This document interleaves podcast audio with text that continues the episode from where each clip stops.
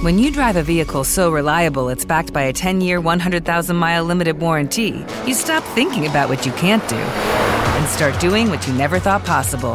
Visit your local Kia dealer today to see what you're capable of in a vehicle that inspires confidence around every corner. Kia, movement that inspires. Call 800 333 4KIA for details. Always drive safely. Limited inventory available. Warranties include 10 year 100,000 mile powertrain and 5 year 60,000 mile basic. Warranties are limited. See retailer for details. Informing you beyond the mainstream. A rational voice in the world of conspiracy. This is the Jim Duke Perspective.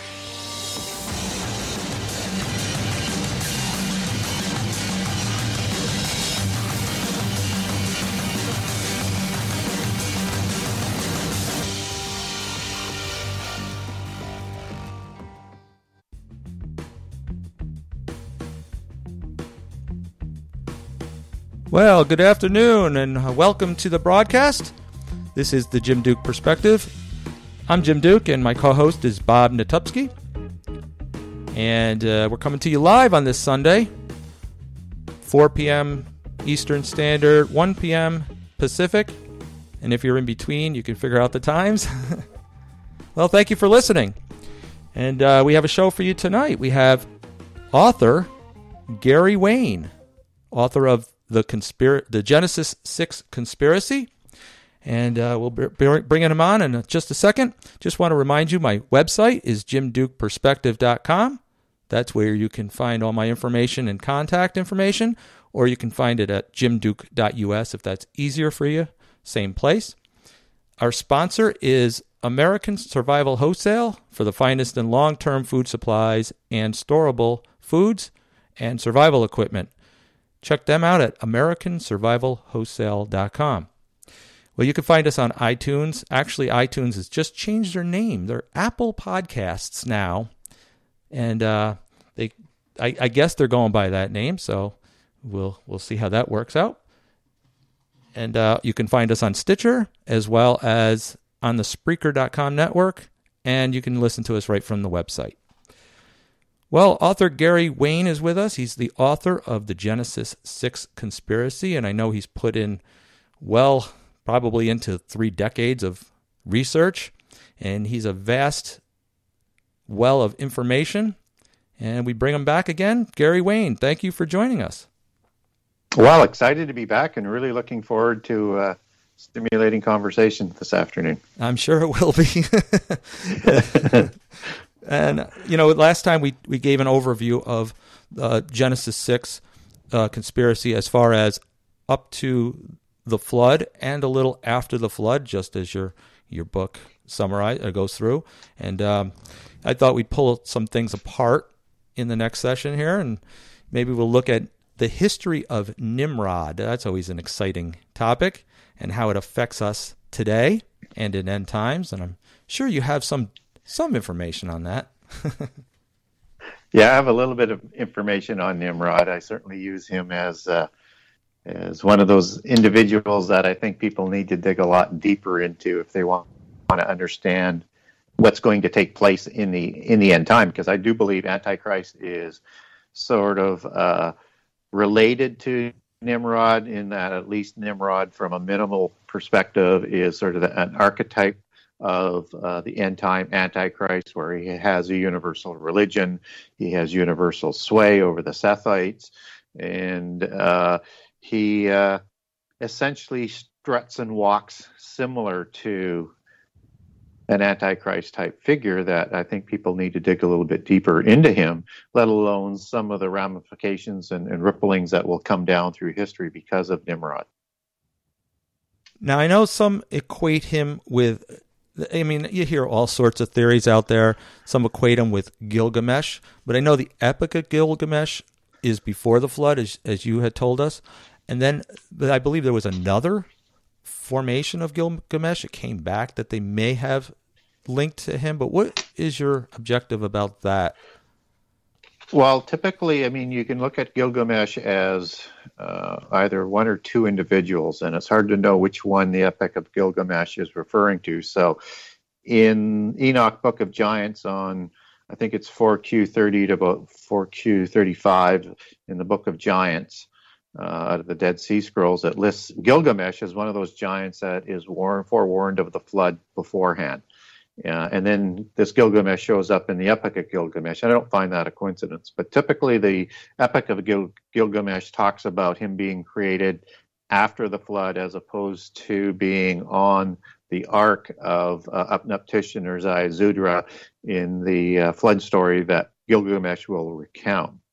So, but this Gilgamesh figure is, uh, he is not king right after the flood because that's Utnapishtim. He actually shows up, uh, you know, uh, a couple hundred years later as son of uh, Lugabanda and um, more perhaps around, let's say, um, oh, I don't know, about 2600 to 2700 BCE, according to secular uh, dating, which obviously from a biblical perspective, you put that a little bit later. So, um, and uh, this, you know, Gilgamesh isn't um, generally the people that I think are the person you should relate Nimrod to in the Epic of Gilgamesh, and I would more relate that back to a person called Enmerkar, who was third generation um, after the flood as a king, coming after Utnapishtim, Mez, Mezgiasgasher, and then comes Enmerkar. And uh, then you have Lugabanda, uh, and then there's uh, Dumzi Eel in some um, um, accountings of it, and then there's Gilgamesh after that. So I'm not sure whether or not I've got some people confused on all of that right now, but there's a lot of meshing that goes on with Nimrod and Gilgamesh, and I'm not convinced that that's uh, that's who you should be meshing uh, Gilgamesh with. Yeah, I've heard two accounts. I mean, two well, not two accounts, but two people, two different sets of groups. That's what I should say. Some say that he is equated to Gilgamesh, and others that no, in fact, they're two different, distinct um, uh, characters or so. Yeah, and but if you if you look deeper at that Enmerkar, he's third generation, just as Nimrod is, and you know he's a, a, a, ruler of Uruk as well, and you know his name, if you look at it, goes back as Sumerian for hunter, uh, and he's King Enmeru uh, as as as he's called, and you know that name, if you pull pull the vowels out, you've got um, NMRU, which is you know kind of Nimrud, which also meant an Akkadian hunter. And so it's very, very similar to sort of the Nimrod name. And I wonder whether or not there's a conflation on, on going on on the transliteration of names over languages. But what we do know about this Enmerkar is, and it's spelled two different ways depending on whether or not you're pulling it out of ancient Sumerian, where I put the U in before the K, because some some of the Akkadian and Babylonian translations it's just Enmerkar. So in case people are are sort of fact checking me on that, but where he where he shows up is in um, a couple of uh, sort of classic writings that come out of of uh, Sumerian mythology and history, where yeah, he builds a ziggurat uh, on the island of Eridu uh, in direct opposition to Enlil, who a lot of people in using the uh, Sumerian god pantheon would equate um, art, the god of the Bible to. And so he creates this ziggurat to build it into heaven, just as what Nimrod does. And this is also the same uh, person who, an event that has uh, has God strike down this project and then disperse the people uh, and confuse the languages. And so we find, you know, this account in Enmerkar and the uh, Lord of Aratta, and then um, there's uh, a couple other ones as well. But just to give sort of an example of where you might want to pull that out of you, again, if people wanted to look at another one, it might be Ninurta's Pride and Punishment. So if you read those two for sure, you could put put together a story that is strikingly similar to Nimrod. Bob, you're there, right? You with us? Yeah, I'm here. You have any questions, or uh, I mean, is, is Gary right? is he correct? Boy, I'll tell you, I can't even uh, pronounce uh, one tenth of those names, let alone remember the variations and pronounce them. I got Illuminati, uh, Nephilim. You know, those are the things that come into my mind. But when it comes to, I was reading his book. I'm like, okay, how do I remember what to ask him on this? Nah, I'll just let him say it. See, yeah, it's see, it's interesting that ISIS recently uh, took over and destroyed uh, an ancient uh, set of statues and writings called Nimrud on the top of a mountain. Right. I forget which country it is, and uh, I wonder if that was. Uh, It was in Syria, I think, wasn't it? No, I- I, I'm not sure Iraq. where it was. Iraq. Syria or Iraq? Could Yeah, be either one. I can't remember, but it's, Yeah. Yeah. And, you know, it seems like all this stuff is tying in together. You know, it's going to be like the days of Noah on both sides of the flood. So uh, I'm just wondering if a Nimrod type character is going to show up. Um, you know, and start hunting down men. Well, I, I, I think that that's why we need to learn about who Nimrod was, because I think Antichrist will be very similar to Nimrod. You know, just as Nimrod was one of the most hubris and arrogant individuals of, of history, you know, saying unheard of things against the God of the universe, Antichrist is going to do that and more. And so I think we can look at what Nimrod did to impose this universal religion and then force people to either worship him and his religion and follow his ways or slaughter them from the face of the earth uh, as sort of an ex- exact parallel as what we should expect from uh, an end, end time antichrist. I think the, the parallels are just too great to ignore. Yeah, and I guess that's why it's um, important. You know, Christians will say, "Why do you guys talk about Nephilim and Nimrod and all that?"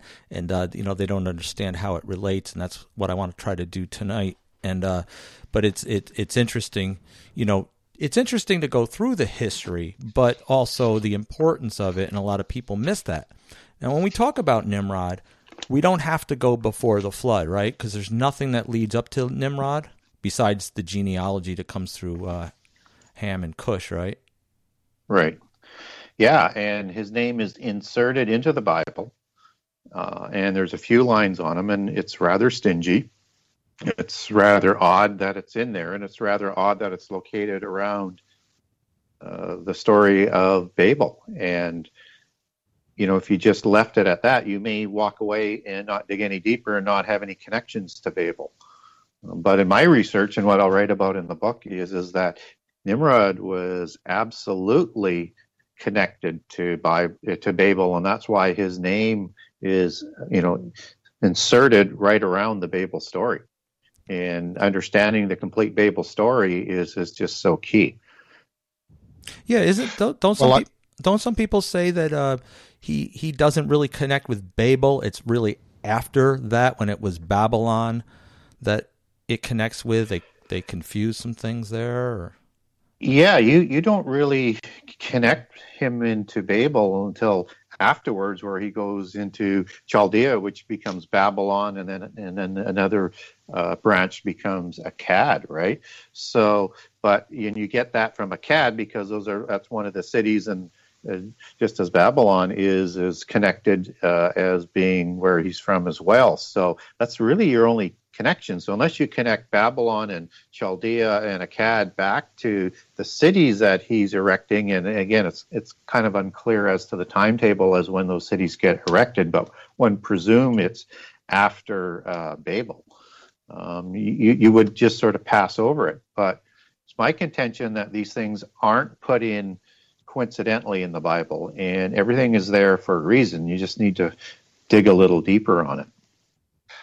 Well, Gary, I notice you do a lot of research rather than repeating what someone else says. Now, I've heard a couple different uh, stories about Nimrod.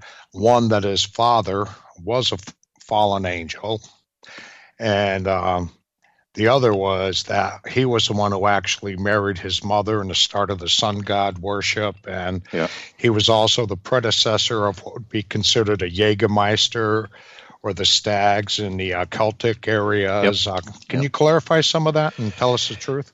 Well, there, there, I think some of that is legitimate, and some of some of it might be a little bit overblown because nobody, what they don't really talk about is how that sort of comes about, and and how that develops into Babel and how that develops into to Nimrod. But first of all, we know that from a biblical perspective, that Nimrod was at least part human because his father is Cush, son of Ham, and typically in the Bible, you don't have Nephilim that are listed um, as coming from anybody from the Table of Nations. Now, you have some peoples like the Canaanites who are going to intermarry with some of the post diluvian giants, and probably uh, again with the descendants of Esau, with the Horites and Seir, and probably uh, some of the, the J- sons of Japheth as they intermarry with. Uh, uh, some of the giants of, let's say, into the northwest Turkey area, who may even take on some of the names like Gog and Magog as, as part of the giant sort of nomenclature that comes down to them. But biblically speaking, we know he's the son of Cush. So unless his mother is Nephilim, or there's some sort of DNA transfer that's not explained in in in the Bible, then it's odd to have him called uh, as you go back into etymology. He's called Mighty One, and that goes back to Gibborim. And so Gibborim is also associated with Nephilim out of Genesis 6. So you have Nephilim who became Gibborim and men of renown, which is actually Seth. But the mighty ones that uh, is is the connection here between Nimrod and the Nephilim out of Genesis 6 uh, is is the Gibborim connection. And although Gibborim can mean giant, doesn't necessarily mean giant. In fact, Gibborim is used uh, something like 158 times in the Old Testament. And uh, not all of them refer to a giant. I mean, sometimes it's just an upright man. And for sort of clearer examples on that, I mean, you can go into um, Psalms, um, and and I'm just going to try and remember the verse in Psalms, but it's going to be 103, I think 20, in in the King James King James Bible where it says excel in strength. That goes back to Gibborim. So we have angels being described as Gibborim as well. So okay, so they're still connected with angels, but that doesn't necessarily say that he wasn't a Nephilim. So, but if you get into um, David's mighty men as example, uh, in Second Samuel um, and in First Chronicles, I mean, mighty men is used many times, and there's only a few people in David's mighty men that might even be considered descendants of, of Nephilim. You know, as as Uriah the Hittite, for example, that would uh, be an example, but the rest are out of the tribes of Israel. So you have to be very careful as to how you apply mighty mighty man just as in ruth 2 1 where it talks about a mighty man driving um, or a kinsman of a mighty man of wealth as, as i remember that there's talking about uh, boaz. Um, again boaz wasn't uh, a, a, a, giant. He was just referred to as as a mighty person or a powerful individual or a noble of that of that period. So but yet it says in, in Genesis 10 that somehow Nimrod began to be a Gibborim. And that is very, very unclear as to what that means. Um, so did he just sort of begin to act like the old giants of old, or was there something changing in his DNA that made him change in that direction? It, again, we're not told that. Yeah, that's what my so question just, would be. Yeah. Yeah, so that I could even be. A lot of infor- I was just going to say I threw a lot of information out there, so I'm going to stop for a second and, and see whether or not there's any questions there. Well, sometimes with uh, people uh, figure with receiving a demon, they become a mighty man. So it sounds like some of these Nephilim might be uh, somewhere uh, between receiving a demon and our modern day comic book superheroes. Yeah. Yeah, um, it's certainly possible. Um, so, I mean, and I guess in, in that understanding, what you're saying, Bob, is is that somehow maybe he becomes possessed, right? Yeah. yeah, and that's that's certainly one possibility. Or as other people would might put forward, is that um, he he somehow changed his DNA with uh, the knowledge that he receives at uh, at Babel. But again, we're not we're not told how that happens. Right, and uh, that's the that's what I had heard from some scholars about, you know, and that's what my question was uh, whether he some some say he must have been a Nephilim, and then but the scriptures seem to say he became. So we have a tendency to wonder, like Bob said, is he possessed, or did he do something with his DNA to become a mighty man and uh, of that of that yeah. thing? And also, you mentioned so mighty. Here, Go ahead. No, I, you mentioned mighty men, and um, uh, some scholars will dif- differentiate and say that a mighty hunter or mighty warrior is Nephilim, um, and mighty men is more like Nephil, Nephilim or something. It's a different word, so it distinguishes. Yeah, except that when you take the translations back to Hebrew, it doesn't change the word it came from. Oh, okay. Right. So when I was talking about those specific examples and all of the examples, it goes back to Gibborim. So when they when that word is translated, whether it's mighty one or because it can mean also, I mean, in the definition of Gibborim, it can mean strong, valiant, ones, mighties, man, just man simply, a valiant man, a strong man, an upright man, a champion, and and there's so many different variations, but that word is always Gibborim that it comes out of Hebrew from, mm-hmm. and so although so it has a number of, of, slightly variant meanings, and it also can mean giant, right? So you have to understand the context that it's in. Right. And right. if you take the word, if you take and, and, the narrative that it's in to define, you know, whether or not that Gibborim word that comes out of Hebrew, like in in the uh, men of uh, mighty men of Hello, it is Ryan, and I was on a flight the other day playing one of my favorite social spin slot games on ChumbaCasino.com. I looked over the person sitting next to me, and you know what they were doing? They were also playing Chumba Casino. Coincidence? I think not. Everybody's loving having fun with it. Chumba Casino is home to hundreds of casino-style games that you can play for free anytime, anywhere, even at 30,000 feet. So sign up now at ChumbaCasino.com to claim your free welcome bonus. That's ChumbaCasino.com and live the Chumba life. No purchase necessary. VGW. Void were prohibited by law. See terms and conditions. 18 plus. With Lucky Land slots, you can get lucky just about anywhere. Dearly beloved, we are gathered here today to... Has anyone seen the bride and groom?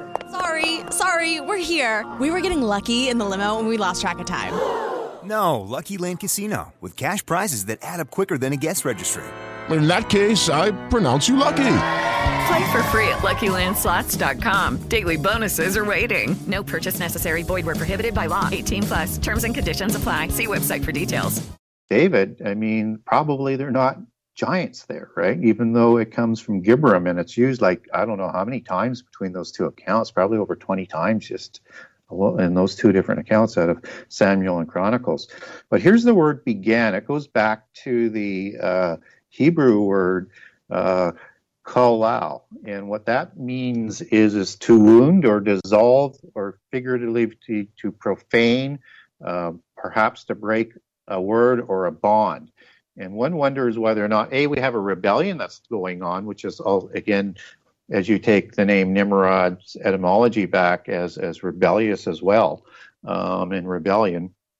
Um, one wonders whether or not he broke his bond with God and somehow with that, um, this change begins. But we don't know what that change is, and nobody has any definitive evidence as to did he actually become a Nephilim, or did he just begin to be like another tyrant, right? Because the Nephilim were tyrant rulers. Just as you get into Ezekiel and the accounts of, say, 32, 12, 27, 29, and 30, these could be Nephilim descendants, or they could just be powerful rulers, right, or tyrants. And so again, we have to be very, very careful as to how we extrapolate that. So I leave it a, bit as an open end. I'm I'm open to the idea, but he's certainly not purebred Nephilim, right? He's there's something more going on because we know he's the son of Cush. Uh, one thing's that, and if you, or I mean, son of yeah, son of Cush, and also when you create the Nephilim, you have the father as a fallen angel to be purebred, right, through a human female. And we know the we know Nimrod has a human father. Right, and what I was going to say is that the he's mentioned specifically, so we know he has importance. He's in the table. Mm-hmm. He um, there's significant, even though there's not much written. There's definitely something that stands out above others to mention him, and like you just connected, he's definitely can be traced through the lineage, so we know something about him. Yes. And he's there for us to understand why. And so, uh, in research outside the Bible, you get some more information about who Nimrod was. And so, if you get into the secret societies, let's say Freemasonry, where I'll pull this part out of, was he was the first Grand Master of Freemasonry in the post Diluvian epoch. He was the one who writes the first constitution for Masonry after the flood. And how this comes about is that, and, and they don't look at him as a giant. He, they say he was a big man, he was strong like a giant, but he, he says the Orientalists and other mythology, mythologies that the Freemasons say is just an exaggeration as to what Nimrod was. So again, not to use them to, to rest on that he wasn't giant, but their accounts about him are very, very interesting that he partners with a fellow called Hermes. And Hermes finds the two pillars of Lamech, and in some of the legends of Freemasonry, uh, it's called the Pillars of Enoch. And on these two pillars that are built before the flood, it's designed to put some knowledge of the ancient knowledge and the religions on on these two pillars, and also to show where those that bank of knowledge that's supposedly, again, according to their legends, in 36,525 books in nine vaults, stacked on top of each other and buried under the pyramid. They say that Hermes finds these two pillars after the flood. And these are the two pillars that you see in Freemasonry today, and they're called uh, Boaz and uh, Joachim or Joaquin, depending on how you want to pronounce that. But that's just the lower level allegory. At the upper level, they, they recognize those as the two pillars of, of Enoch and Lamech. And you have to sort of go through those two pillars on your route to uh, enlightenment because it's all about this knowledge, right? And so he finds this knowledge and he brings it back to Nimrod and he partners with Nimrod at Babel.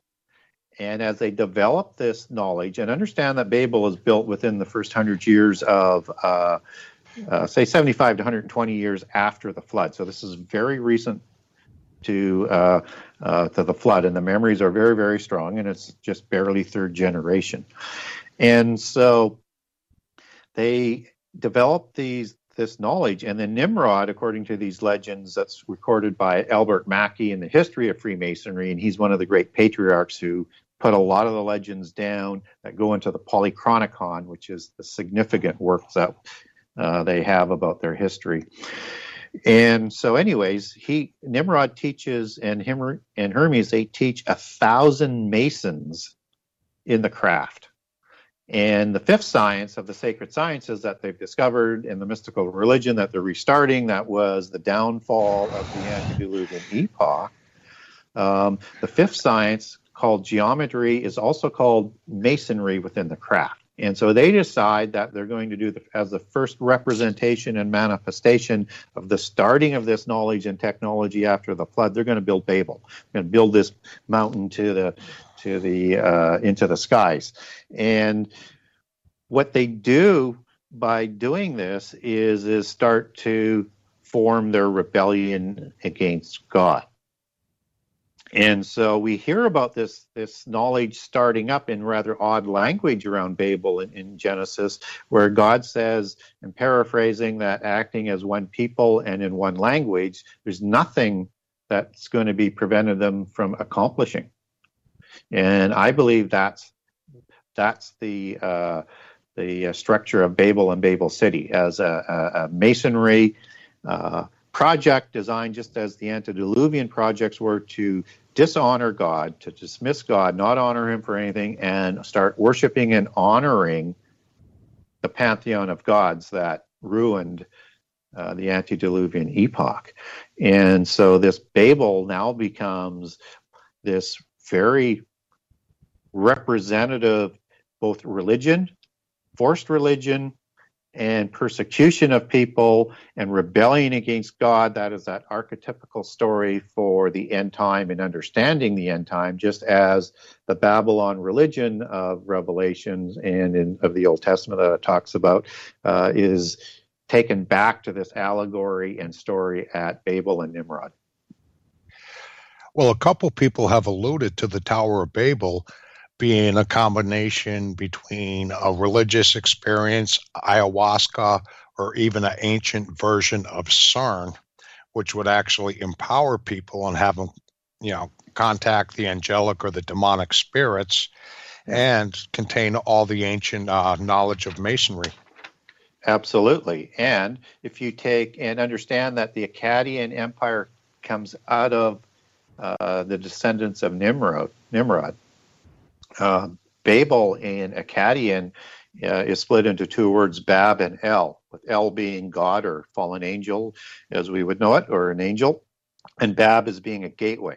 So now you have this connection just with how Nimrod's descendants would have understood Babel as a gateway to the gods. Now, were they trying to get the leader of the Watchers and the angels that were locked into the abyss out of the abyss at the time of Babel as creating some sort of portal into that. And all of a sudden, now, just between what you said, uh, between CERN and what they're trying to do with, um, you know, quantum mechanics and quantum computers, are they trying to get CERN, um, use CERN to create that same type of portal to get those awful beings that come out of the abyss in Revelation 7 you know the and the scorpions that come with them, um, and and bring about the end time. I think I think there's an absolute connection there.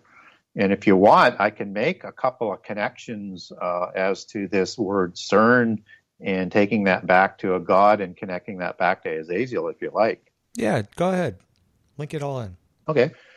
So there's two gods that you can sort of discern coming out of different uh, languages and countries that actually have a name of CERN in it. Um, and uh, so one is CERN, Cernunnos, that is a Druidic uh, god, and that's C E R N U N N O S. And uh, there's another one that goes back to the Etruscan culture that you know that um, are the pre-Romans, so to speak, and that name is actually CERN, C E R N. Now, who are these two gods? Well, these two gods are basically um, a god of the forest, um, and they're horn gods, right?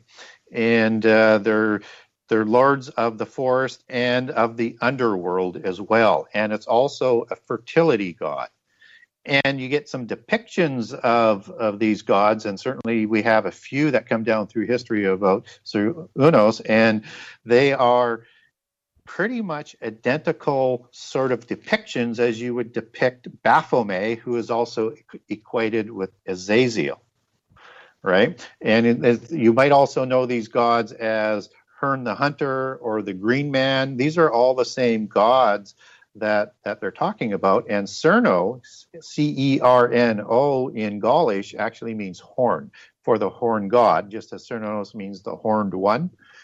And what's really interesting about that is if you take that back, it also. Okay, round two. Name something that's not boring. A laundry? Ooh, a book club. Computer solitaire, huh? Ah, oh, sorry, we were looking for Chumba Casino. That's right. ChumbaCasino.com has over 100 casino style games. Join today and play for free for your chance to redeem some serious prizes. ChumbaCasino.com. No purchase necessary. Full prohibited by law. 18 plus terms and conditions apply. See website for details. So equates the, uh, the, the Roman god CERN and these other gods are equated with the Greek god, god that's called Pan. Now, I'll give you some descriptions of Pan, who was half human, half goat uh, a devil god who plays the flute. That's why you get that imagery in Peter Pan. He flies at night with his private parts erect so that he, he can seduce and have sex with young nymphs because he's a fertility god, right? And he's the fertility god of the woodlands, and he's a companion of nymphs. He has these pointed ears. He's also known in some writings as it comes down through literature as Robin Goodfellow or Puck, as in Shakespeare.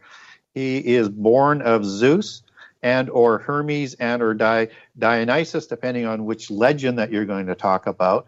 And he's also equated in other legends as a flying Upier or Oberon or a vampire or overlord of the Tuatha which is sort of the king of the fairies. And so all of a sudden, we have these, these gods that are come down through history with fame and continue to show up that connect right back to Azazel, who is also we might understand him in Deuteronomy as uh, as this uh, representation of a goat as it goes to uh, the sacrifice of two goats on the Day of Atonement. And the second one is sacrificed. We don't. We're not told who, but a goat that is sacrificed and sent out into the abyss for for some some sins. And I think that's for the sins of the antediluvian epoch. So I think this whole imagery about uh, CERN uh, goes right back to Azazel right through the, the, the sort of allegories of the gods and how we understand who Azazel is. And Azazel is the leader of the Watchers, who lead, according to the Book of Enoch, uh, the sons of God or the Watchers to Mount Hermon to create the original Nephilim.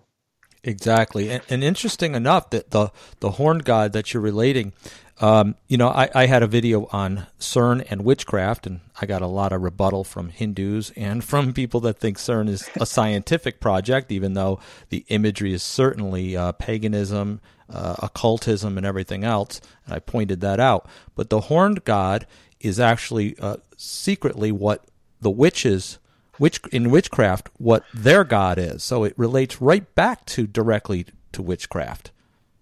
It is witchcraft. Yeah absolutely, and and uh, you know and and witchcraft uh, you know comes right out of uh, you know so that druidic sort of culture the wiccans right and again it as you go through and, and and note some of the leaders of freemasonry most a lot of those were wiccan witches right i mean this whole belief system is completely interconnected yeah, it's interesting how you know CERN it goes comes right back to CERN, right, right back to DNA, right back to D wave manipulation, right back to horn gods, right back to the uh, ancient ritual sites. Uh, I, I, guess it's CERN is supposedly on the historical ritual site of Apollyon, a god of destruction, mm-hmm. and you know it goes right back to this end time connection with Nephilim connections and with Nimrod. Uh, tower building. Now, Bob's often mentioned about the the Tower of Babel was um, design was was not constructed on a mountain like one would think up into the up you know into the air up you know to reach heaven. Yeah. It was in a, a valley. So it wasn't like they were trying to reach heaven, very much like it was a portal, was a gate. Yeah. Well, and you have to think that if they had, you know, the, the skill level to build pyramid type structures, and this project was thought to be twice the size of the Great Pyramid in Egypt, even though it wasn't finished. But if they had the knowledge and skill level to do that, they, they weren't these dumb goat herders, right? They were intelligent beings, and they and they knew that you you couldn't build a brick and mortar building that would get up to the moon, for example. I mean, that, I mean, you'd have to be crazy to think that. So they were building this for another purpose. I mean, the allegories, they might have used the allegories for that, but I also believe that they felt somehow they were going to be able to get access to God. Because again, there's so much of, of written record about uh, Nimrod climbing this ziggurat and threatening God that if he was ever going to get out of line and try and bring on the flood again, he would climb to the top of the Nimrod and slay God. And so somehow, some way, they felt that this pyramid or this tower, and by the way, pyramid, ziggurat, tower, all had the same meaning in the ancient epoch. And it was a represent, representation of a holy mountain, uh, aka possibly Mount Hermon or the seven mountains around the world, which is sort of a standard in, in mythology of, of the mountains of the gods, just as Olympus would be a mountain of the gods. And so they must have believed somehow that they could get access to the to the gods or to the fallen angels or to heaven, and that suggests some sort of intermen- interdimensional access. And uh, Nimrod did con- did consider himself to be a god, right? I mean, did they look to him as a? I know some people look at him like a hero.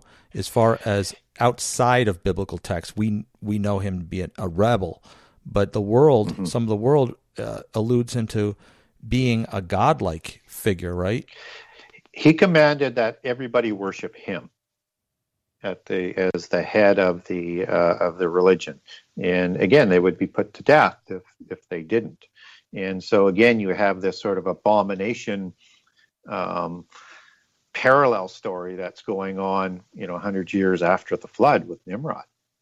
And so you wonder if if that the confusion of the languages is is to prevent the end time until God's ordained time.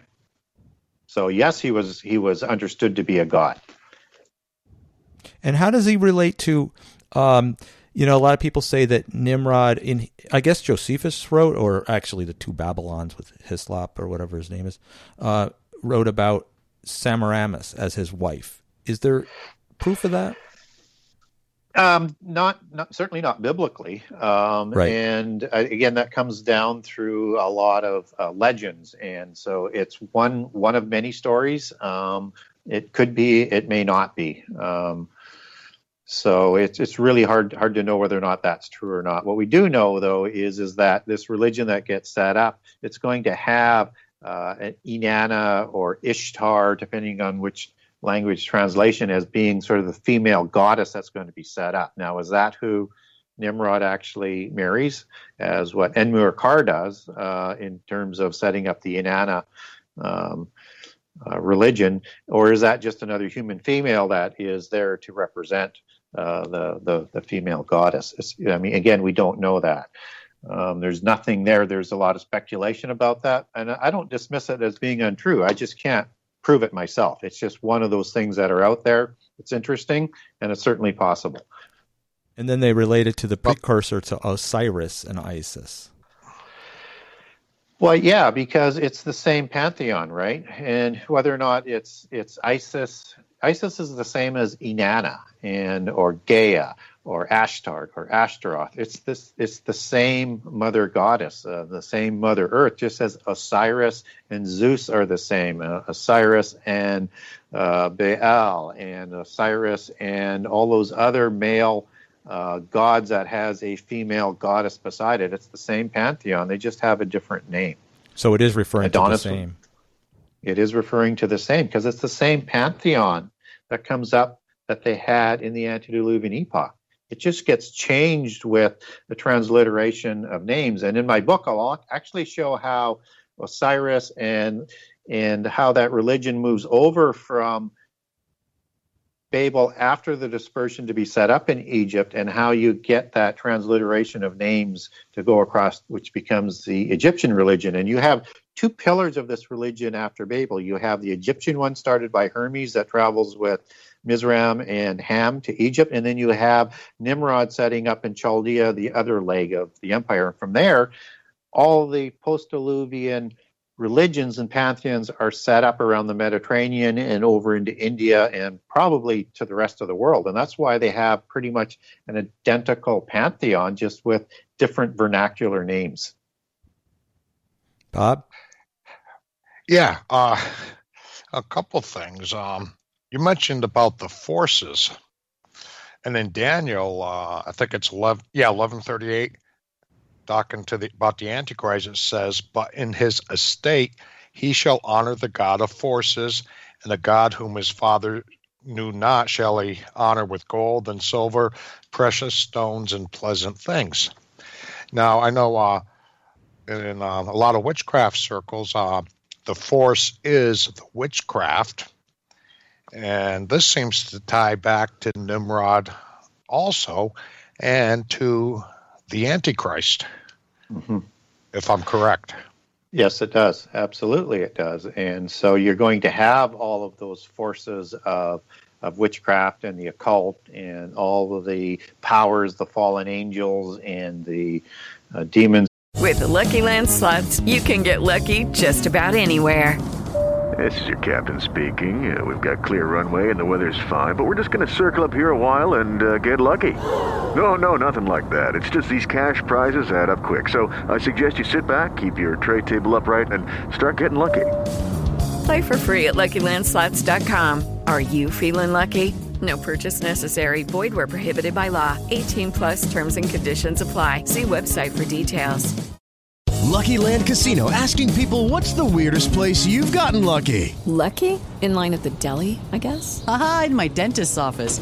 More than once, actually. Do I have to say? Yes, you do. In the car before my kids' PTA meeting. Really? Yes. Excuse me, what's the weirdest place you've gotten lucky? I never win and tell. Well, there you have it. You can get lucky anywhere playing at LuckyLandSlots.com. Play for free right now. Are you feeling lucky? No purchase necessary. Void where prohibited by law. 18 plus. Terms and conditions apply. See website for details. They're going to bring to bear in the end time.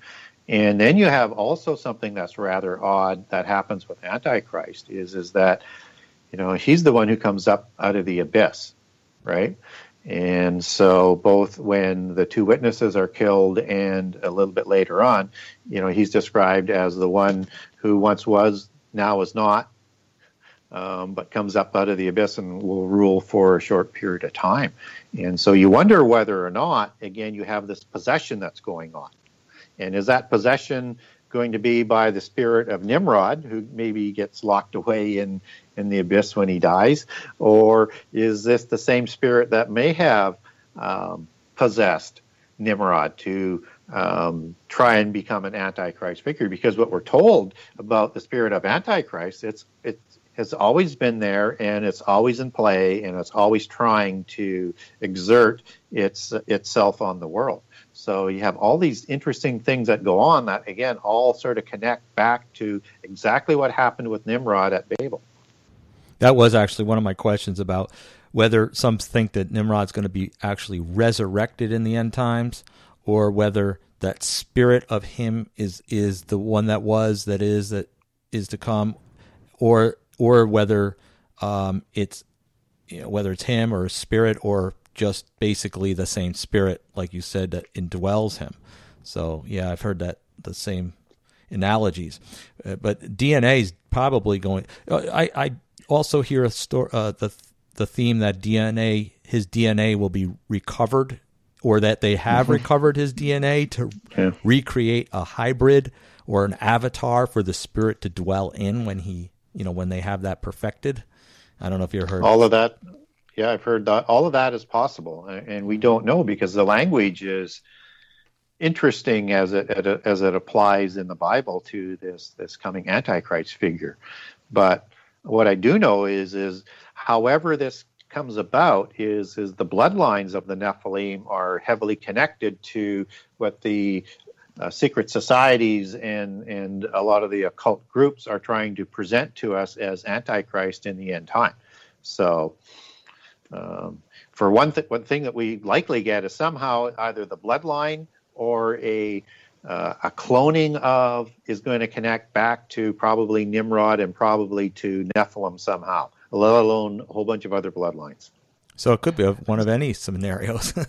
yeah, yeah. So we're just going to have to watch that. I mean, it's going to be quite clear as to who he is once he starts to negotiate the the world peace agreement. But now, Gary, in, in regards to the Nephilim, were there female Nephilim who could give birth? Well, you know, we're certainly maybe with a human male. Yeah, I think there was, uh, and uh, certainly in the reproduction afterwards, you get uh, Nephilim females. So that if you get um, who is it, Eliphaz, uh, that marries into the Horites, that's Timnah. And that's one example quite a ways down the road where you have at least a descendant of Nephilim or a hybrid Nephilim as a female. If you go into Greek mythology, um, you have uh, the Titanides, which were female titans, and titans are created in the same format as Nephilim are. you know, and a classic example to bring that to bear is Poseidon going to Clymene and creating 10 demigod titan kings to rule over his 10 nation empire of Atlantis, right? So you go around the world, you get the same story that's told over and over and over and over. And they're called Titanides, and there's um, uh, several of them. Um, uh, many of them mentioned in, in Greek mythology. And then it's also kept alive. And, you know, we're talking about, um, you know, Puck and Robert Goodfellow and uh, the Green Man and Peter Pan and, and connecting that together earlier with Azazel. You go into Shakespeare in Midsummer's Night Dream, which is all about fairies, and it has Oberon, King Oberon, which connects back to the Tuatha De Danann and some of the allegories I was mentioning a little bit er- earlier. And he's known as the King of the Fairies, and uh, he is married to Titania, right? And Puck in Midsummer's Night Dream is this is is a representation of Robert Goodfellow and and this god. But you have this female queen named Titania, which is again that direct sort of allegory and genealogy linkage that they like to do in their occultic literature. So were there female um, uh, Nephilim in the first generation? Possibly but there were certainly there shortly thereafter or in the next creations of some of the additional uh, Nephilim that were created because I think there was more Nephilim created than just the ones on Mount Hermon, which was 200. Because if you get into other mythologies and accountings of, of that period, they talk about multiple times where the gods go to go to females. And as one example, Poseidon just didn't marry Clymene. Poseidon had sex with many other human females. Yeah, Bob, I think um, the Nephilim are males and the Nephilur are females. No, I'm just kidding. Um, um, yeah. yeah, these these things. Wow. Um, yeah. Well, it seems like uh, you know a lot of things are getting too weird these days. Like uh, female impersonators, you put some horns on them. You got Baphomet. Uh, whether it's Hollywood or in the music industry, all these ancient names, these practices are being revived. You know, it was in Burns and Allen, it was in uh, any of the Star Trek, Star Wars, and it's even on the modern day TV series where they're actually encouraging women to have some type of uh, mutation. Uh, or, or mate with someone for a mutated child to produce like a Nephilim race, as we would call it, or superheroes, as they call it today. Yeah. And yeah. this can't be accident. Well, so no, maybe I, you have I a think, point. Okay. Yeah, maybe you have a point with Nimrod alternating the DNA. Can you elaborate? You have a what's that? You're asking whether or not uh, there's a possibility of creating uh, a Nephilim through uh, Nimrod's DNA. Well, I think you had a point with Nimrod maybe manipulating his own DNA because that's Yeah. a trend of Hollywood. Right. Trying to go to the Nephilim again. If if you could expound on that. I don't think I asked that right, but I think you know what I mean. Yeah, I think so. And uh, yeah, I think that, I mean, let's just define what um, the other side sort of believes is if you go and use, and you've used the word superheroes a couple times, and I'm a real fan of that, um, is that hero, which they're, the mighty ones were known as, and they're also known as heroes in Greek mythology and in, in Sumerian and Anunnaki mythology um, as these Nephilim people. Hero, as it's understood in the antediluvian epoch, is uh, the offspring of uh, the gods and a human female and becomes a demigod on earth. Uh, and they have the right to rule, and they're given the right to rule as these demigods and as the offspring of the gods. So that's that's significant. So this this DNA that uh, is possibly being manipulated or spread around somehow, what uh, is uh, something that is key to, I think, that sort of greater Nephilim concept as well that happened in in the antediluvian world because in that world you have all of these beings that are being created in in other mythologies and you know we might hear of them as chimera or pegasus or uh, so many different centaurs so many different beings being created that there is more than just giants being created that's a violation against um, creation and so this is probably more than just physical copulation right? There's probably a DNA manipulation. And I believe that the world became so corrupt, and that's kind of what the word means corrupt when you take it back, that the whole world was spoiled, like the whole earth was spoiled.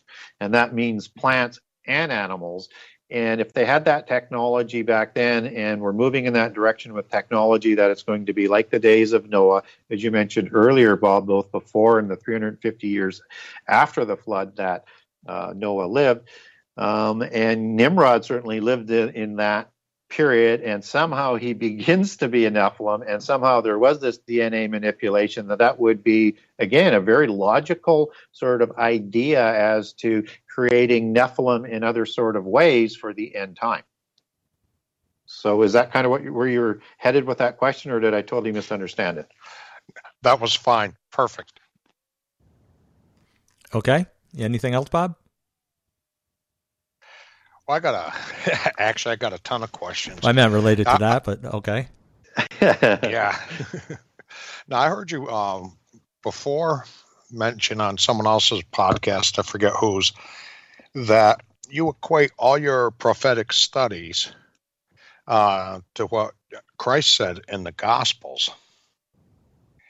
Mm-hmm. And uh, okay. I'm racking my brains trying to think of him talking about the Nephilim. How, how did this get you on your research into this? I mean, I think this is okay. important. But can you yeah. tell us how you got into it? Yeah, so maybe let me clarify that maybe just a little bit. So, I mean, there's two couple of principles I like to do when I study the Bible. Um, one is that um, I like to put all the verses together so I get a complete understanding as to perhaps nuances to what what what is being said in the Bible a specific subject, and particularly with prophecy. And the other thing that I try and do is everything that I'm going to study as I try to take back to what Jesus said first and utilize that. So when we talk about the end time and prophecy, Jesus says quite clearly in Matthew and Mark uh, and in Luke that uh, his second coming and the signs of the end time are going to be like the days of Noah. And so that's how I link sort of that aspect in that perhaps we should look a little deeper into the days of Noah if we want to understand the end times and the second coming of Jesus. So did I did I give you what you're looking for there, or, is there something else you need to know there?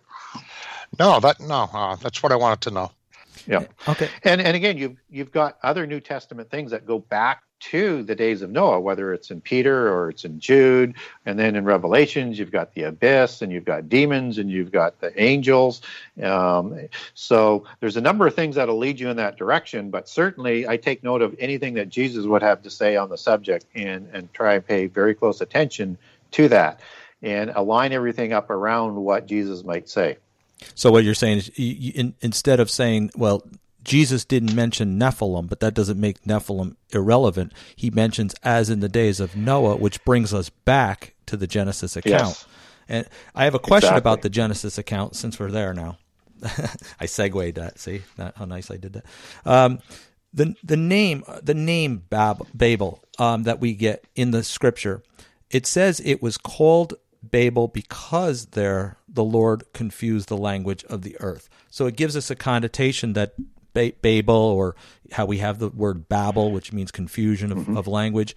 Um, but yet, in their language, they use the the word uh, uh, they they they equate it to gate, uh, gate of God. So, it, did that word get translated to that they used it for gate, or was was it always first confusion and then they said, "Hey, let's make a mockery of God and call it gate," or did was it called gate before? I don't I don't. Well, as it comes down through the Akkadians and the, and uh, um, you know the people of Mesopotamia, it comes down as gate.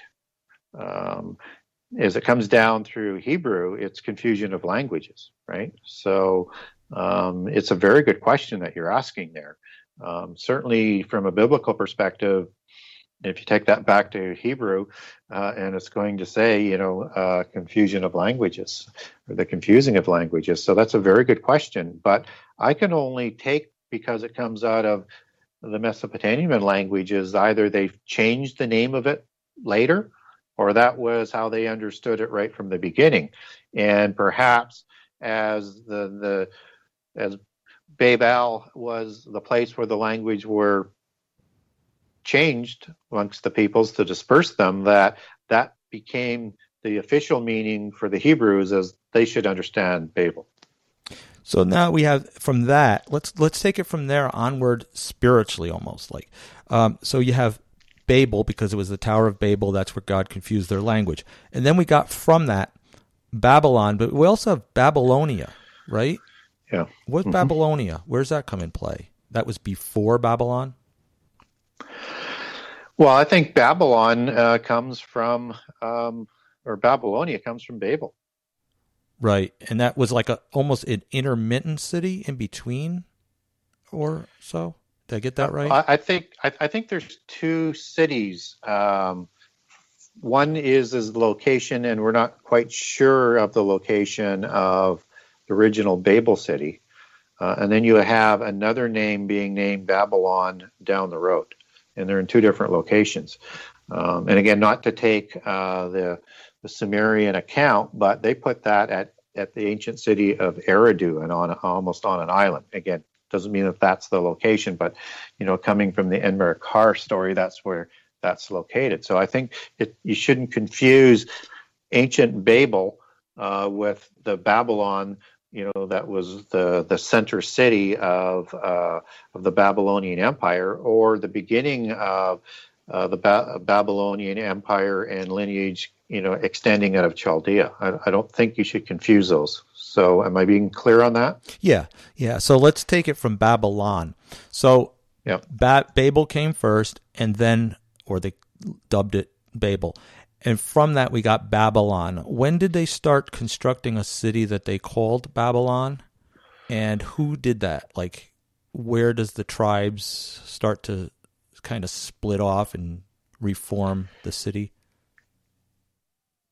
Right. So um, that you know, I, I can't really uh, answer uh, as to when they would have started the, the, the next city of Babylon. I haven't re- haven't researched that enough to uh, understand that.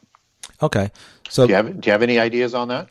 I don't actually, but um, you know, we do know that it's significant because it starts to mention the the city that is going to represent the uh, spiritual context of yeah. religion. I, I believe that I, I don't know if this is right, but this is what I, I get out of it is when Nimrod uh, was in the Valley of Shinar, and and whether they called it Babel then or whatever, uh, it was represented as the the essential hub of all commerce, all religion, and all spiritual worship. Right?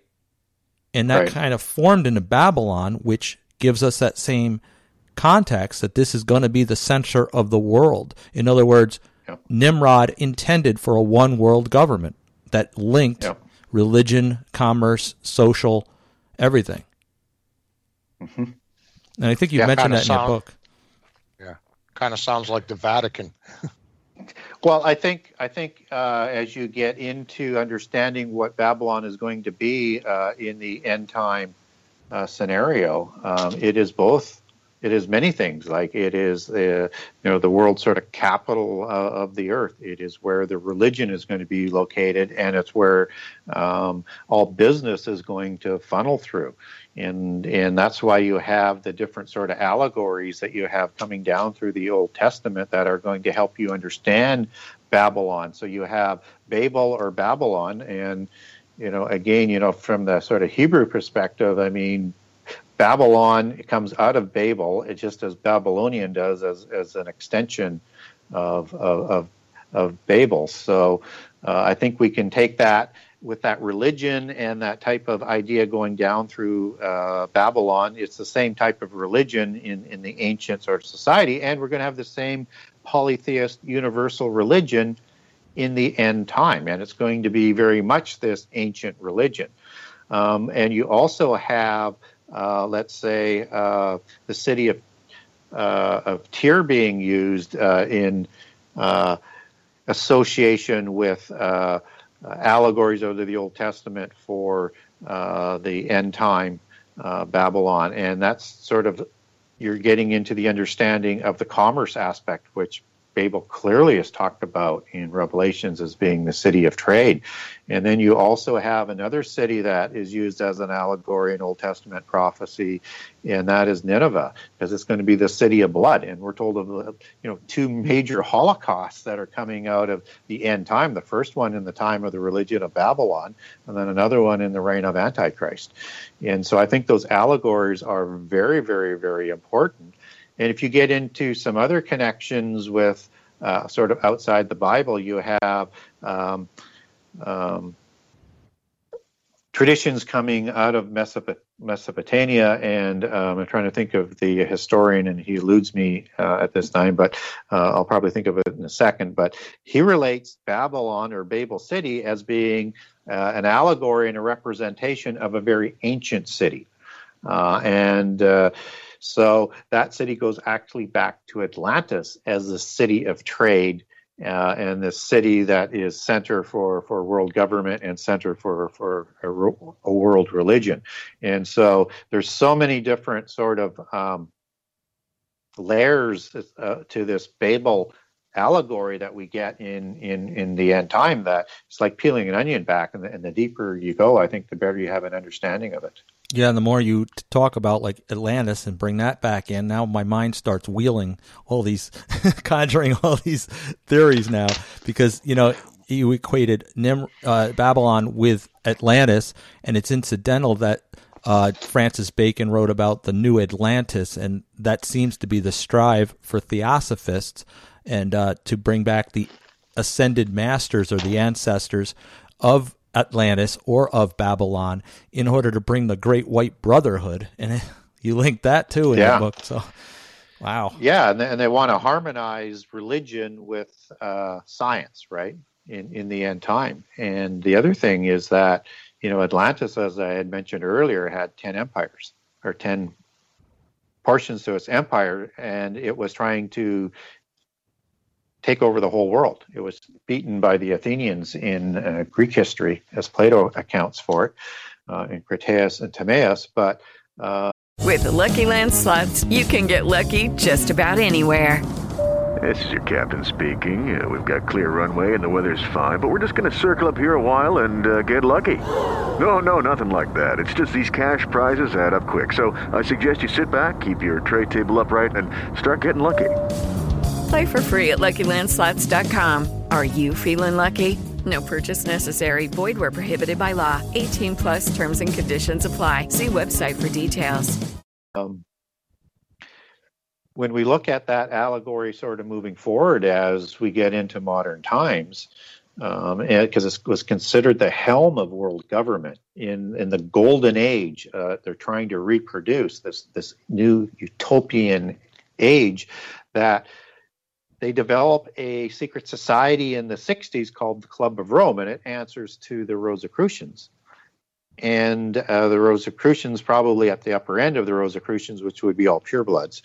And the goal of the Club of Rome is to implement world government with the world separated into 10 blocks of nations or groups of nations or spheres of influences or influence um, that would uh, send one representative to this overreigning um, government, and of course these would be, you know, the descendants of, of, of the giants, who would be these representatives to reign over with this universal religion. And so, if you go back to Daniel and you go back to Revelation, it's talking about this ten king empire of the end time, and I think that is exactly what the secret societies and the mystical religions and uh, the descendants of the Nephilim are trying to assemble. And that ancient historian that uh, I couldn't remember the name of, it just hit me as Berosus, and he was around at the time of one, you know, an Antichrist type figure at the time of, of Alexander, and in the Ptolemy period, he was uh, commissioned, as what Josephus was by the Romans, to document the Babylonian history because he had access to, to, to, the libraries, the ancient libraries, so that would not get lost to history. Bob, don't rabbit, rabbit trail into secret societies. We can go on forever. I, we're going to have Gary back on to talk Oh, about that, but this opened up a whole bunch of doors, and I just now want to dive into that. So let's restrain. Let's restrain. Okay. you got a question for him? Yeah, Mystery Babylon question. Yeah, I wanna uh, go one there of a the little bit. mis- misquoted verses is Revelation 17:4.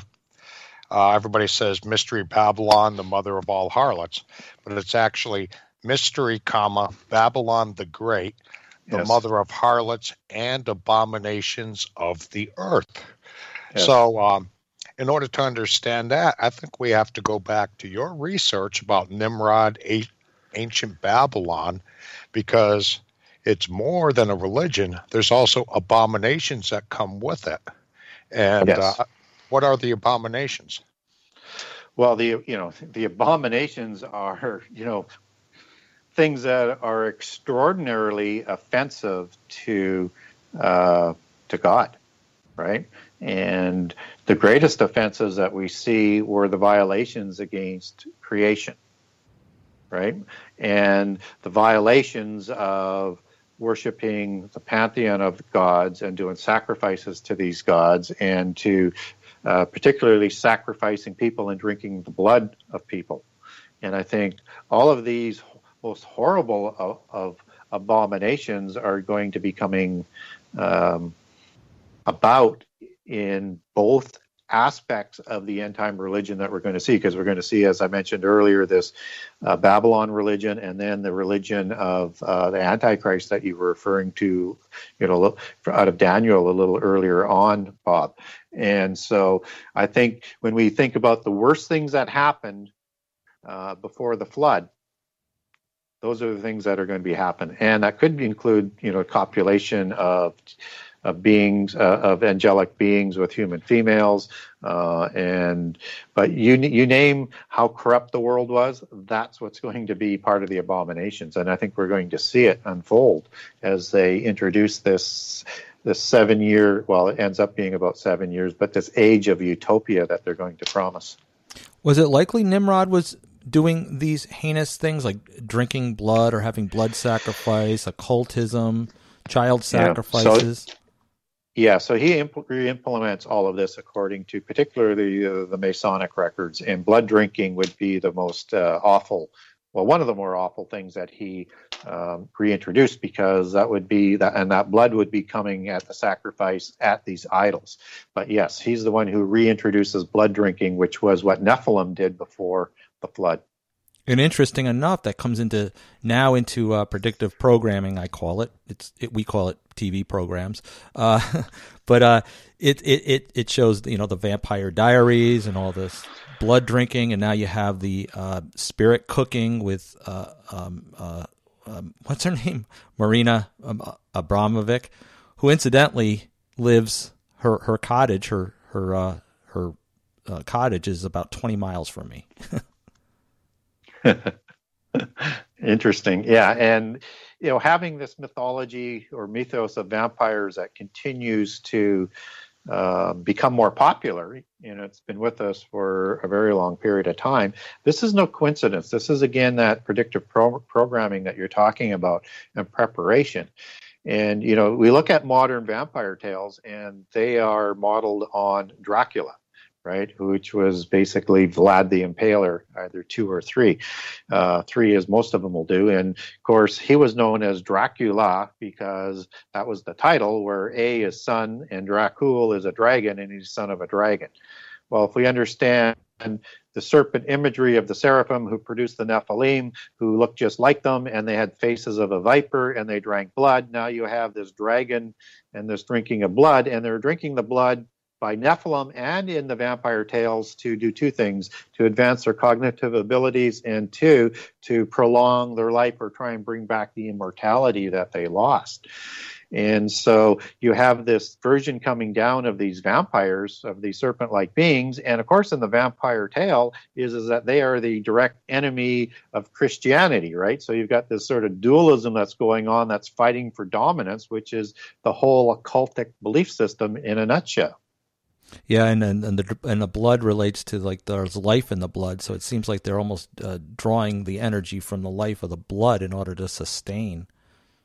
They do, and they also have that in in uh, the fairy um, culture and in that series and movies that used to be on called Highlander. It's called The Quickening, and it's the same concept where you're taking the life force out uh, and absorbing their life force to extend your immortality and your cognitive abilities. And you see that in the science fiction genre as well, where they're pulling that life force out as, as well. But it's the same allegory. I'm going to rabbit trail just for a second. we can go into a different topic. I don't want to do that too much. Uh, I want to keep it related, but you mentioned about the serpents, and um, I know that in ancient cultures, a lot of, well, even modern cultures, a lot of cultures worship the serpent as the giver of life in Hinduism and Egyptian mythology and such. And that relates to the serpent mentality that you're talking about right now, doesn't it? It does. And again, around the world, you have this representation of kings and gods as serpents. And so you have like gods in um, the Quiché Maya known as the plume serpent or the feathered serpent, and then you have these Xibalba monsters uh, that you know have this sort of bird or uh, raven or dragon faced uh, bodies as well that are seemingly some sort of offspring of, of, of these plume serpents. And you also have you know uh, the anunnaki who have that same sort of look. And if you think about a seraphim angel which were one of the, you know, one the essentially one of the highest orders of angelic beings, and it has six wings as it comes down in Isaiah six, and they're known not only as messengers but created in fire and uh, serpent-like beings. Just as in Numbers 21, when Moses puts that one. Uh, figurine on the top of the pole to protect from the uh, nakash, the uh, the serpents, the venomous serpents. Um, seraphim is used for that image of that serpent on, on the snake. So we get this this understanding that they look like serpents even from the Bible, just as Satan is described as a dragon and a serpent. And if you imagine feathers on the wings of these angelic beings, now you have this feathered uh, plumed serpent that's a god, which probably is a pretty adequate adequate description of the seraphim angels as, as they presented themselves. And so, yeah, all of a sudden now you have, with understanding the origins of uh, the serpent imagery and understanding that the demigods that they produced look just like them, at least in the initial generations, why you have all of the serpent and dragon imagery that is otherwise unaccountable on all continents around the world.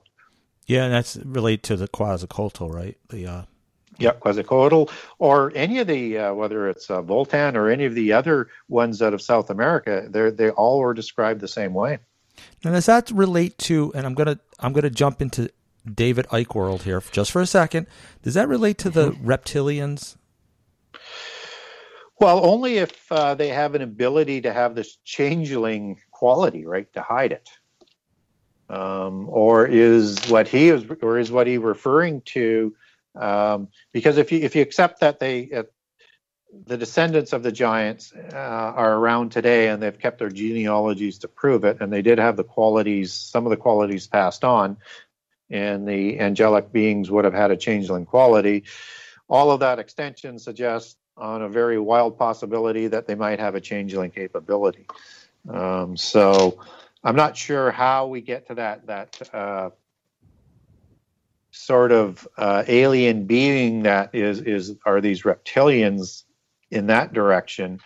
Although, unless one wonders whether or not the serpent, the Nakash out of Eden, uh, some of those were uh, kept and protected by fallen angels from being all turned into snakes. But I'm not sure how they would have done that. Um, but that would be another, if I really reach on speculation, how you account for that. Um, I, I, obviously don't uh, go a lot for the, uh, the, the reptilian sort of look on on that look today, right? So, but I would also just on that reptilian aspect though is go back to people's understanding as it comes out of Sumeria of Enki, um, which was the god who provided wisdom uh, and is the brother to Enlil. I mean, he is described as the horned serpent, and his glyph is a horned serpent. So Yeah, what I was just thinking is that maybe the reptilian, if at all we want to leap, uh, they would be probably maybe a, a Nephilim type of hybrid today or something. If at the very least, no, everybody claims that they somebody has seen a shapeshift, but nobody has any evidence. Even even Russia, Yeah. even Russia, Putin claimed that Queen Elizabeth shapeshifted in front of her, which is really strange. Well, I won't 100% rule it out, but I, it, it, it's it's difficult to believe. Yeah, I just Um, didn't know if it was related, and I'm off my side trail now. So Yeah. we'll, we'll take it back off of okay, off of David Icke, and we'll bring it back to Gary Wayne. Okay, Bob, you have a question? Uh, yeah. Now, uh, Azazel, you know, he taught men the art of war and the women the art of makeup. Yeah. And it seems like n- nowadays war is becoming so advanced and the art of makeup seems to be kind of changing into something else that's actually becoming and- androgynous and uh, was this carried over like in uh, Nimrod's day? Uh, was it rebirth at the Tower of uh, of uh, Babel, or because it seems to have come back up in the culture, and it Yeah. seems to be very prominent now. Well, I, I think I think it did, and if you look at, I think as the Egyptians as using the most makeup as we understand them coming out of, uh, you know, early post-Diluvian uh, history, and we understand that Hermes took that with him with Ham and uh, Mizraim to to Egypt. I think it was started at at Babel because again, it's, it's the same religion, right? And it makes sense that anything that they were doing in the antediluvian epoch, Nimrod as rebelling against God, um, which again, rebellion is going to be a significant part of the end time, but that's prophecy. Um, anything that they did in the antediluvian epoch, they would have implemented. So, yeah, I think this whole idea of of war, and certainly Nimrod, as he comes down uh, in in other accounts, was this great warrior not, and, and a hunter, but a great warrior against people and giants, as other accounts would would tell us. Uh, and so he kind of reintroduces this whole notion of war, and he develops this whole pantheon and and rituals. And I think makeup would be part of it. And I think that all goes over to Egypt as to why you see that. And I think that is another very good parallel as to what we're starting to see today, where war is going to is being ramped up to a level of uh, uh, you know that is almost unimaginable in what we're capable of doing, and the things that we do to our bodies. Um, not only makeup, but other things that are forbidden, like tattoos in the Bible, uh, is becoming so popular that, again, it's hard to dismiss those coincidences. Now, you mentioned that uh, Nimrod worked with the forces. The Antichrist is going to worship the god of forces. What do you know about the god of forces himself? Well, not much. Uh, I think it, it. I think it's the same as the god of uh, you know that comes up out of the abyss, and this is just deduction, and I don't have you know a, you know much on this to substantiate it. That uh, that is you know Abaddon and Apollyon are the destroyer, and uh, if that is Azazel, as I think it is, um, then and and again, uh, you can. Uh, I like what. Uh, what Jim had said earlier about Apollyon being not only you know the god of the sun, which is Apollo, uh, but also known as the destroyer. Uh, I think you have those allegories that, that are all coming together. So Azazel is the one who taught, as you mentioned, the art of war. He is the destroyer. He's the one that's held accountable for destroying the whole world through not only the corruption of it, but through war and violence. So I think that's a direct parallel to making a connection there. But what I have to say is all of that is speculation on my part. Well, I think we'll get ready to wrap it up for in a second. I, that's an interesting connection to uh, um, Azazel. I, I, didn't realize that, but um, one one more uh, mystery Babylon. We have that spirit of Babylon. It seems to be mystery Babylon. To me, seems to be the spiritual aspect of what the essence of Babylon, Nimrod's Babylon, was. And it comes into throughout time and then mentioned in Revelation to sum up uh, the kingdom of, well, the the rising of Antichrist and uh, uh, bringing us into the the end age, which I believe is the New World Order. I believe that's the system, even though that's probably archaic at this point. It's still the mm-hmm. same characteristics. But do you have anything that links the Nimrod's mystery Babylon spiritually of what it might be referring to? I mean, you have any speculation on that?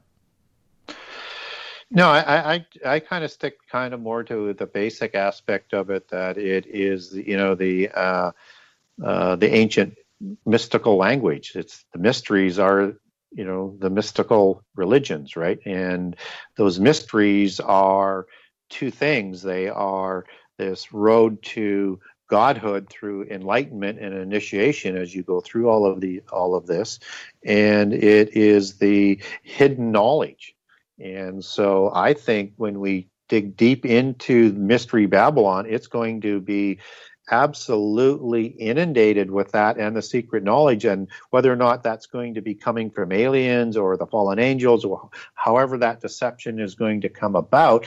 It's designed to tell people that you can be gods in the physical world. And i think that's what they're going to be promising is that you're going to evolve into gods in this physical world as opposed to the uh, the spiritual world um, just as nephilim were demigods and gods in this world. I think they're trying to bring that back and they're going to have that as part of the promise. And i think they're also going to have that as part of the promise to swear allegiance and to fight and rebel uh, for their freedom and their road to godhood when they take the mark of the beast. So I think all of that is sort of connected. So not sure whether, whether or not that's what you're driving at, but when we talk about mystery, I mean that's the mysteries to me, right? That's the the essence of their of their religion. Yep, that, that you know that we put people in a, you know, I put you on a spot when we ask, oh, what do you think about mystery? you know, everybody wants to know. Yeah. Everybody asks me, who's the Antichrist? I said, oh, it's very simple. And they're like, what, what, what? I said, the characteristics are in the scriptures, and you won't know until he does what he's supposed to do. so yeah. it makes it simple on yeah. our part. But uh, yeah. Gary Wayne and uh, your book is The Genesis 6 Conspiracy. Tell everybody how to find you. You can uh, find me on Genesis6conspiracy.com. That's Genesis 6 with the number 6. And I've got a generous excerpt on all 98 chapters to give, let you have a good feel for the book. I've got some interviews up there and you can contact me through uh, the uh, the the website as well, or you can contact me through Facebook under Gary Wayne. I also have two Genesis 6 conspiracies, and you can follow me also and contact me through Twitter at Gary Wayne63 at Gary Wayne63. And if you do get a hold of me, I will respond to you if you've got a question or something that you want me to comment on. Well, great. Thank you for joining Bob and I. And uh, I'll probably have try to. I did it last time. I'll put a link on the show notes for people that want to con- contact you or, or you find you on, on your website so that they have contact. And I really appreciate you coming here and spending time with us. Well, thank you for having me, and hopefully uh, we've uh, caused your audience to think a little bit more, and maybe with that curiosity that we've raised, that they're going to dig a little bit deeper because that's really what it's all about.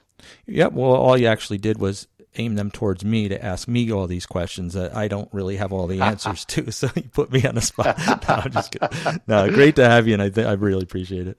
Uh, well, thank you for having me. Yeah, that's Gary Wayne, and uh, you can find him at his website, and I'll put the sh- I'll put that up in the show notes. And uh, my website is jimdukeperspective.com. That's where you can find all my information, and you can get there also by jimduke.us.